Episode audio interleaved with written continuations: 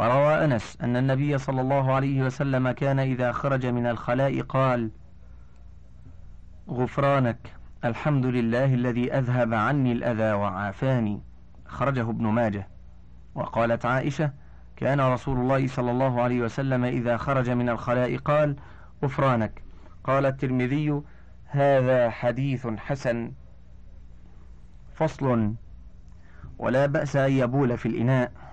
قالت أميمة بنت رقيقة كان للنبي صلى الله عليه وسلم قدح من عيدان يبول فيه ويضعه تحت السرير. رواه أبو داود والنسائي وابن ماجه.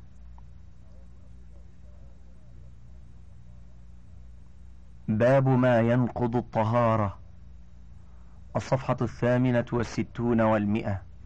مسألة قال أبو القاسم. والذي ينقض الطهارة ما خرج من قبل أو دبر. وجملة ذلك أن الخارج من السبيلين على ضربين معتاد كالبول والغائط والمني والمذي والودي والريح. فهذا ينقض الوضوء إجماعا. قال ابن المنذر أجمع أهل العلم على أن خروج الغائط من الدبر وخروج البول من ذكر الرجل وقبل المرأة وخروج المذي وخروج الريح من الدبر أحداث ينقض كل واحد منها الطهارة ويوجب الوضوء ودم الاستحاضة ينقض الطهارة في قول عامة أهل العلم إلا في قول ربيعة.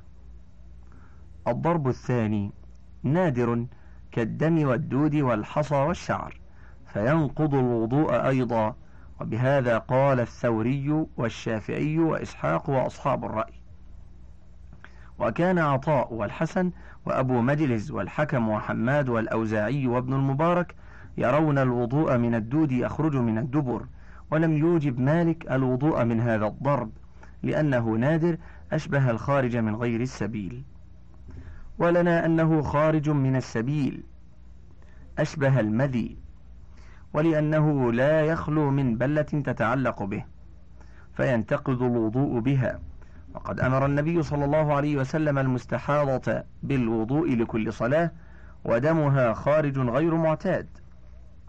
فصل. وقد نقل صالح عن أبيه في المرأة يخرج من فرجها الريح ما خرج من السبيلين ففيه الوضوء. وقال القاضي خروج الريح من الذكر وقبل المرأة ينقض الوضوء. وقال ابن عقيل يحتمل أن يكون الأشبه بمذهبنا في الريح يخرج من الذكر ألا ينقض لأن المثانة ليس لها منفذ إلى الجوف ولا جعلها أصحابنا جوفا ولم يبطلوا الصوم بالحقنة فيه. ولا نعلم لهذا وجودا ولا نعلم وجوده في حق أحد. وقد قيل إنه يعلم وجوده بأن يحس الإنسان في ذكره دبيبة وهذا لا يصح فإن هذا لا يحصل به اليقين. والطهارة لا تنتقض بالشك. فإن قدر وجود ذلك يقينا نقض الطهارة لأنه خارج من أحد السبيلين فنقض قياسا على سائر الخوارج. فصل. وإن قطر في إحليله دهنا ثم عاد فخرج نقض الوضوء لأنه خارج من السبيل ولا يخلو من بلة نجسة تصحبه فينتقض بها الوضوء كما لو خرجت منفردة.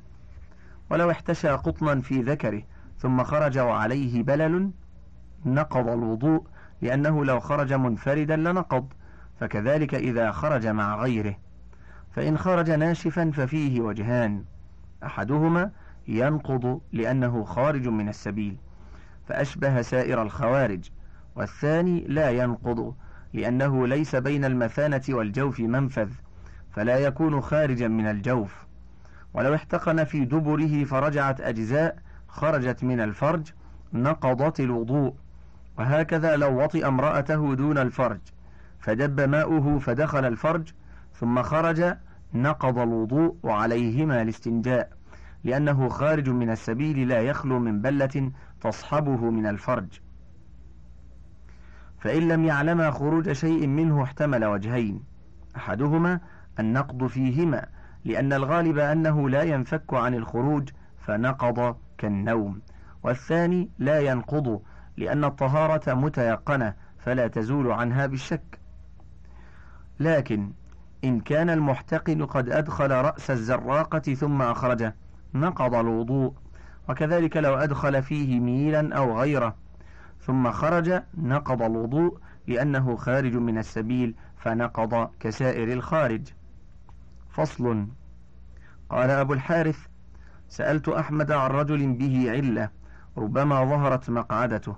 قال إن علم أنه يظهر معها ندى توضأ. وإن لم يعلم فلا شيء عليه. ويحتمل أن أحمد إنما أراد ندى ينفصل عنها لأنه خارج من الفرج متصل فنقض كالخارج على الحصى.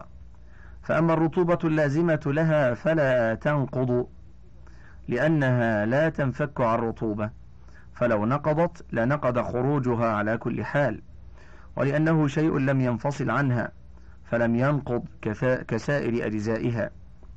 وقد قالوا في من أخرج لسانه وعليه بلل ثم أدخله وابتلع ذلك البلل إنه لا يفطر لأنه لم يثبت له حكم الانفصال والله أعلم. فصل. قد ذكرنا أن المذي ينقض الوضوء وهو ما يخرج زلجا متسبسبا عند الشهوة فيكون على رأس الذكر. واختلفت الرواية في حكمه فروي أنه يوجب الوضوء وغسل الذكر والأنثيين. لما روي أن علي رضي الله عنه قال كنت رجلا مذاء فاستحييت أن أسأل رسول الله صلى الله عليه وسلم لمكان ابنته فأمرت المقداد بن الأسود فسأله فقال يغسل ذكره وأنثييه ويتوضأ. رواه أبو داود. وفي لفظ يغسل ذكره ويتوضأ متفق عليه. وفي لفظ توضأ وانضح فرجك. والأمر يقتضي الوجوب ولأنه خارج بسبب الشهوة فأوجب غسلا زائدا على موجب البول كالمني. فعلى هذا يجزئه غسلة واحدة لأن المأمور به غسل مطلق فيوجب ما يقع عليه اسم الغسل. وقد ثبت في قوله في اللفظ الآخر وانضح فرجك وسواء غسله قبل الوضوء أو بعده لأنه غسل غير مرتبط بالوضوء فلم يترتب عليه كغسل النجاسة. والرواية الثانية لا يجب أكثر من الاستنجاء والوضوء روي ذلك عن ابن عباس وهو قول أكثر أهل العلم وظاهر كلام الخرقي لما روى سهل بن حنيف قال كنت ألقى من المذي شدة وعناء فكنت أكثر منه الاغتسال فذكرت ذلك لرسول الله صلى الله عليه وسلم فقال إنما يجزئك من ذلك الوضوء أخرجه أبو داود والترمذي وقال حديث حسن صحيح ولأنه خارج لا يوجب الاغتسال أشبه الودي. والأمر بالنضح وغسل الذكر والأنثيين محمول على الاستحباب لأنه يحتمله. وقوله إنما يجزيك من ذلك الوضوء صريح في حصول الإجزاء بالوضوء فيجب تقديمه. فأما الودي فهو ماء أبيض ثقيل يخرج بعد البول كدرا فليس فيه وفي بقية الخوارج إلا الوضوء. وروى الأثرم بإسناده عن ابن عباس قال المني والودي والمذي أما المني ففيه الغسل وأما المذي والودي ففيهما إسباغ الطهور. مسألة قال وخروج البول والغائط من غير مخرجهما. لا تختلف الرواية أن الغائط والبول ينتقض الوضوء بخروجهما من السبيلين ومن غيرهما. ويستوي قليلهما وكثيرهما سواء كان السبيلان منسدين أو مفتوحين من فوق المعدة أو من تحتها. وقال أصحاب الشافعي إن انسد المخرج وانفتح آخر دون المعدة لزم الوضوء بالخارج منه قولا واحدا وإن انفتح فوق المعدة ففيه قولان أحدهما ينقض الوضوء والثاني لا ينقضه. وإن كان المعتاد باقيا فالمشهور أنه لا ينتقض الوضوء بالخارج من غيره وبناه على أصله في أن الخارج من غير السبيلين لا ينقض. ولنا عموم قوله تعالى أو جاء أحد من منكم من الغائط. وقول صفوان بن عسال أمرنا رسول الله صلى الله عليه وسلم إذا كنا مسافرين أو سفرا. هامش. السفر بالفتح جماعة المسافرين كالركب والشك من الراوي. انتهى الهامش.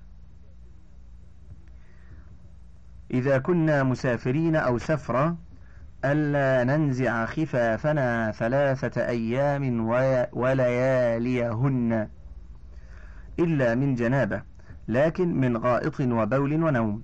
قال الترمذي هذا حديث حسن صحيح. وحقيقة الغائط المكان المطمئن. سمي الخارج به لمجاورته إياه. فإن المتبرز يتحراه لحاجته. كما سمي عذرة وهي في الحقيقة فناء الدار. لأنه كان يطرح بالأفنية فسمي بها للمجاورة. وهذا من الأسماء العرفية التي صار المجاز فيها أشهر من الحقيقة. وعند الإطلاق يفهم منه المجاز ويحمل عليه الكلام لشهرته ولأن الخارج غائط وبول فنقض كما لو خرج من السبيل.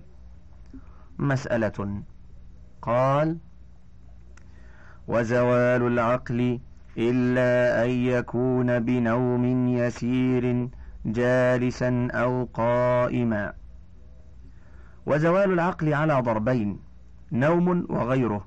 فأما غير النوم وهو الجنون والإغماء والسكر وما أشباهه من الأدوية المزيلة للعقل فينقض الوضوء بيسيره وكثيره إجماعا.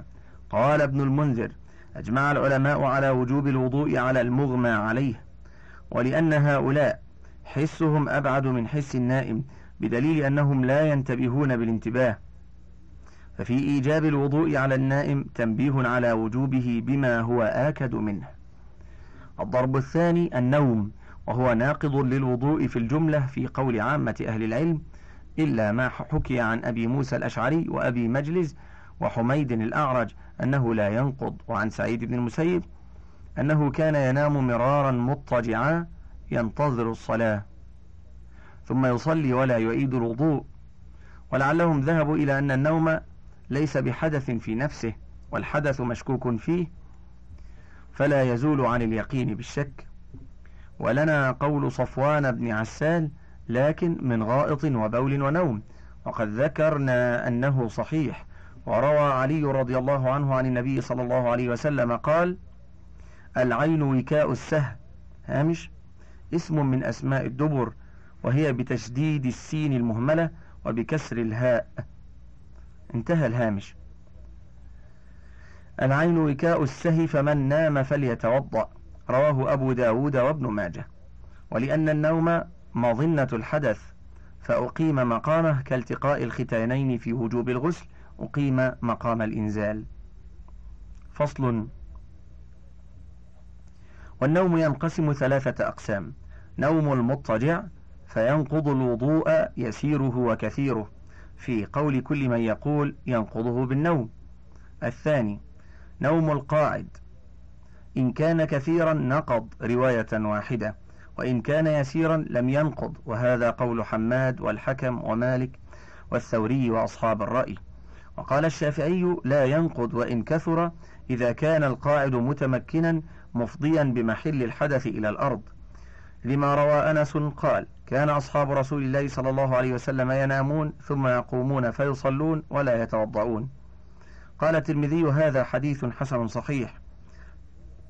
وفي لفظ قال كان أصحاب النبي صلى الله عليه وسلم ينتظرون العشاء الآخرة حتى تخفق رؤوسهم ثم يصلون ولا يتوضؤون. وهذا إشارة إلى جميعهم وبه يتخصص عموم الحديثين الأولين ولأنه متحفظ عن خروج الحدث فلم ينقض وضوءه كما لو كان نومه يسيرا. ولنا عموم الحديثين الأولين وإنما خصصناهما في اليسير لحديث أنس. وليس فيه بيان كثرة ولا قلة فإن النائم يخفق رأسه من يسير النوم فهو يقين في اليسير فيعمل به. وما زاد عليه فهو محتمل لا يترك له العموم المتيقن ولأن نقض الوضوء بالنوم يعلل بإفضائه إلى الحدث ومع الكثرة والغلبة يفضي إليه ولا يحس بخروجه منه بخلاف اليسير ولا يصح قياس الكثير على اليسير لاختلافهما في الإفضاء إلى الحدث. الثالث ما عدا هاتين الحالتين وهو نوم القائم والراكع والساجد. فروي عن أحمد في جميع ذلك روايتان. إحداهما ينقض وهو قول الشافعي لأنه لم يرد في تخصيصه من عموم أحاديث النقد نص ولا هو في معنى المنصوص لكون القاعد متحفظا لاعتماده بمحل الحدث إلى الأرض. والراكع والساجد ينفرج محل الحدث منهما. والثانية لا ينقض إلا إذا كثر وذهب أبو حنيفة. إلى أن النوم في حال من أحوال الصلاة لا ينقض وإن كثر لما روى ابن عباس أن رسول الله صلى الله عليه وسلم كان يسجد وينام وينفخ ثم يقوم فيصلي. فقلت له صليت ولم تتوضأ وقد نمت. فقال إنما الوضوء على من نام مضطجعا فإنه إذا اضطجع استرخت مفاصله. رواه أبو داود. ولأنه حال من أحوال الصلاة فأشبهت حال الجلوس. والظاهر عند أحمد التسوية بين القيام والجلوس لأنهما يشتبهان في الانخفاض واجتماع المخرج. وربما كان القائم أبعد من الحدث لعدم التمكن من الاستثقال في النوم فإنه لو استثقل لسقط. والظاهر عنه في الساجد التسوية بينه وبين المضطجع لأنه ينفرج محل الحدث ويعتمد بأعضائه على الأرض ويتهيأ لخروج الخارج فأشبه المضطجع. والحديث الذي ذكروه منكر قاله أبو داود وقال ابن المنذر لا يثبت وهو مرسل يرويه قتادة. عن أبي العالية قال شعبة لم يسمع منه إلا أربعة أحاديث ليس هذا منها. فصل واختلفت الرواية عن أحمد في القاعد المستند والمحتبي فعنه لا ينقض يسيره. قال أبو داود سمعت أحمد قيل له الوضوء من النوم. قال إذا طال قيل فالمحتبي. قال يتوضأ قيل فالمتكي قال الاتكاء شديد والمتساند كأنه أشد يعني من الاحتباء. ورأى منها كلها ورأى منها كلها الوضوء إلا أن يغفو يعني قليلا. وعنه ينقض بكل حال يعني بكل حال لأنه معتمد على الأرض فهو كالمضطجع. والأولى أنه متى كان معتمدا بمحل الحدث على الأرض ألا ينقض منه إلا الكثير. لأن دليل انتفاء النقض في القاعد لا تفريق فيه فيسوى بين أحواله. فصل واختلف أصحابنا في تحديد الكثير من النوم الذي ينقض الوضوء. فقال القاضي ليس للقليل حد يرجع إليه وهو على ما جرت به العادة. وقيل حد الكثير ما يتغير به النائم عن هيئته مثل أن يسقط على الأرض ومنها أن يرى حلما والصحيح أنه لا حد له لأن التحديد إنما يعرف بتوقيف ولا توقيف في هذا. فمتى وجدنا ما يدل على الكثرة؟ مثل, مثل سقوط المتمكن وغيره انتقض وضوءه. وإن شك في كثرته لم ينتقض وضوءه لأن الطهارة متيقنة فلا تزول بالشك. فصل. ومن لم يغلب على عقله فلا وضوء عليه لأن النوم الغلبة على العقل. قال بعض أهل اللغة في قوله تعالى لا تأخذه سنة ولا نوم. السنة ابتداء النعاس في الرأس فإذا وصل إلى القلب صار نوما.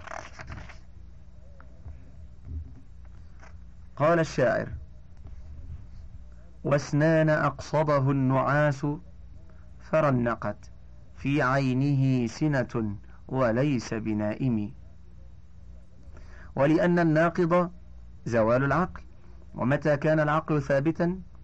وحسه غير زائل مثل من يسع ما يقال عنده ويفهمه فلم يوجد سبب النقض في حقه وإن شك هل نام أم لا أو خطر بباله شيء لا يدري أرؤيا أو حديث نفس فلا وضوء عليه. مسألة قال والارتداد عن الإسلام وجملة ذلك أن الردة تنقض الوضوء وتبطل التيمم. وهذا قول الأوزاعي وأبي ثور. وهي الإتيان بما يخرج به عن الإسلام إما نطقا أو اعتقادا أو شكا ينقل عن الإسلام. فمتى عاود إسلامه ورجع إلى دين الحق فليس له الصلاة حتى يتوضأ وإن كان متوضئا قبل ردته. وقال أبو حنيفة ومالك والشافعي لا يبطل الوضوء بذلك. وللشافعي في بطلان التيمم به قولان لقول الله تعالى ومن يرتدد منكم عن دينه فيمت وهو كافر فأولئك حبطت أعمالهم فشرط الموت ولأنها طهارة فلا تبطل بالردة كالغسل من الجنابة. ولنا قوله تعالى لئن أشركت ليحبطن عملك. والطهارة عمل وهي باقية. حكم تبطل بمبطلاتها فيجب أن تحبط بالشرك ولأنها عبادة يفسدها الحدث فأفسدها الشرك كالصلاة والتيمم. ولأن الردة حدث بدليل قول ابن عباس الحدث حدثان. حدث اللسان وحدث الفرج.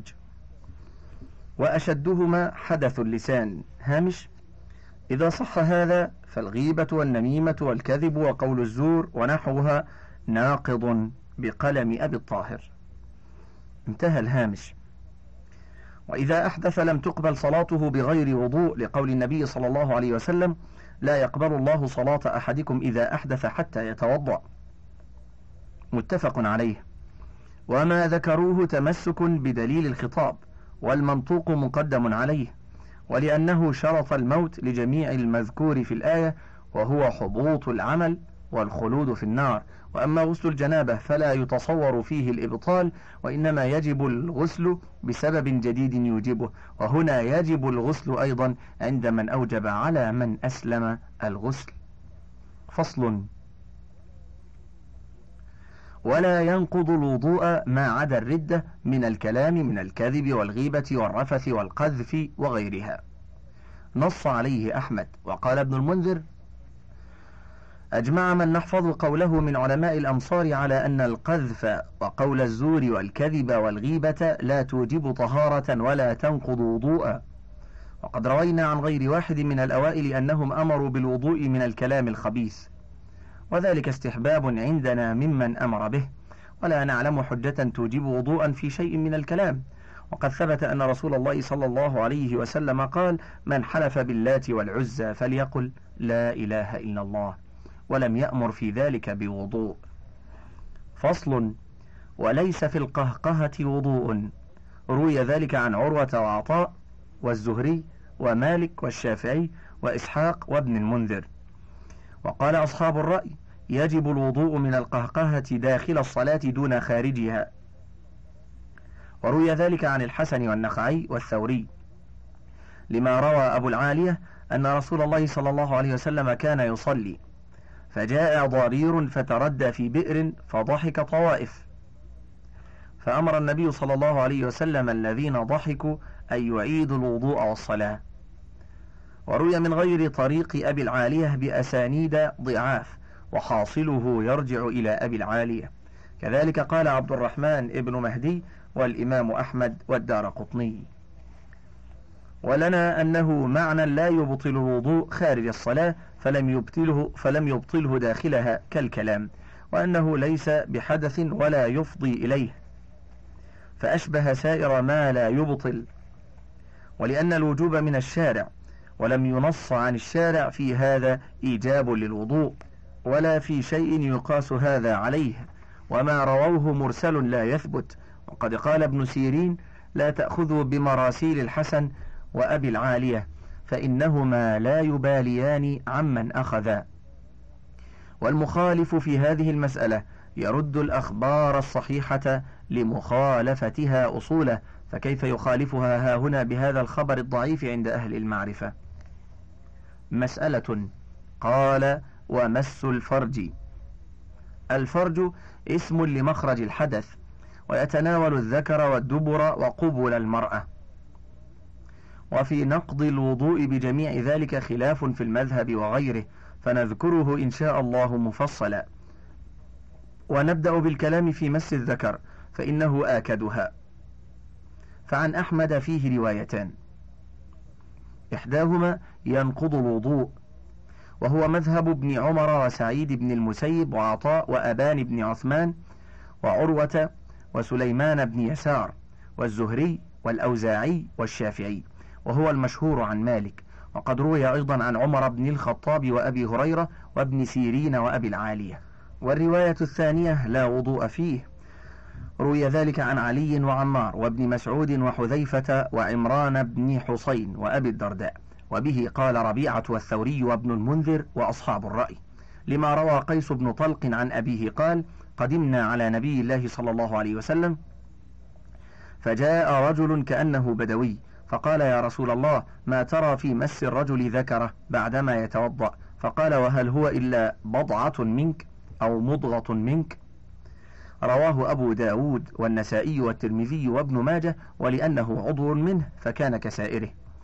ووجه الرواية الأولى ما روت بسرة بنت صفوان أن النبي صلى الله عليه وسلم قال من مس ذكره فليتوضأ وعن جابر مثل ذلك. وعن أم حبيبة وأبي أيوب قال سمعنا رسول الله صلى الله عليه وسلم يقول من مس فرجه فليتوضأ وفي الباب عن أبي هريرة رواهن ابن ماجه. وقال أحمد حديث بسرة وحديث أم حبيبة صحيحان. وقال الترمذي حديث بسرة حسن صحيح. وقال البخاري أصح شيء في هذا الباب حديث بسرة. وقال أبو زرعة حديث أم حبيبة أيضا صحيح. وقد روى عنه بضعة عشر من الصحابة. فأما خبر قيس فقال أبو زرعة وأبو حاتم قيس مما لا تقوم بروايته حجة. ثم إن حديثنا متأخر. لأن أبا هريرة قد رواه وهو متأخر الإسلام صاحب النبي صلى الله عليه وسلم أربع سنين وكان قدوم طلق على رسول الله صلى الله عليه وسلم وهم يؤسسون المسجد أول زمان الهجرة. فيكون حديثنا ناسخا له وقياس الذكر على سائر البدن لا يستقيم لأنه تتعلق به أحكام ينفرد بها من وجوب الغسل بإيلاجه والحد. والمهر وغير ذلك. فصل فعلى رواية النقض لا فرق بين العامد وغيره وبه قال الأوزاعي والشافعي وإسحاق وأبو أيوب وأبو خيثمة لعموم الخبر. وعن أحمد لا ينتقض الوضوء إلا بمسه قاصدا مسه. قال أحمد بن الحسين قيل لأحمد الوضوء من مس الذكر. فقال هكذا وقبض على يده. يعني إذا قبض عليه. وهذا قول مكحول وطاوس وسعيد بن جبير وحميد الطويل. قالوا إن مسه يريد وضوء. هامش؟ كذا في الأصل. ولعله يريد نقض وضوئه. أو نحو ذلك. انتهى الهامش. وإلا فلا شيء عليه. لأنه لمس فلا ينقض الوضوء من غير قصد كلمس النساء. فصل. ولا فرق بين بطن الكف وظهره وهذا قول عطاء والأوزاعي. وقال مالك والليث والشافعي وإسحاق لا ينقض مسه إلا بباطن كفه لأن ظاهر الكف ليس بآلة اللمس. فأشبه ما لو مسه بفخذه. واحتج أحمد بحديث النبي صلى الله عليه وسلم إذا أفضى أحدكم بيده إلى فرجه ليس بينهما سترة فليتوضأ. وفي لفظ إذا أفضى أحدكم إلى ذكره فقد وجب عليه الوضوء. رواه الشافعي في مسنده. وظاهر كفه من يده والإفضاء اللمس من غير حائل ولأنه جزء من يده تتعلق به الأحكام المعلقة على مطلق اليد فأشبه باطن الكف. فصل ولا ينقض مسه بذراعه. وعن أحمد أنه ينقض لأنه من يده وهو قول عطاء والأوزاعي والصحيح الأول. لأن الحكم المعلق على مطلق اليد في الشرع لا يتجاوز الكوع بدليل قطع السارق وغسل اليد من نوم الليل والمسح في التيمم. وإنما وجب غسله في الوضوء لأنه قيده بالمرافق. ولأنه ليس بآلة للمس أشبه العضد. وكونه من يده يبطل بالعضد فإنه لا خلاف بين العلماء فيه. فصل. ولا فرق بين ذكره وذكر غيره. وقال داود لا ينقض مس ذكره غيره لأنه لا نص فيه. والأخبار إنما وردت في ذكر, في ذكر نفسه فيقتصر عليه. ولنا أن مس ذكر غيره معصية وأدعى إلى الشهوة وخروج الخارج وحاجة الإنسان تدعو إلى مس ذكر نفسه. فإذا انتقض بمس ذكر نفسه فبمس ذكر غيره أولى. وهذا تنبيه يقدم على الدليل. وفي بعض ألفاظ خبر بسرة من مس الذكر فليتوضأ. انتهى الشريط التاسع. وللكتاب بقية على الشريط التالي.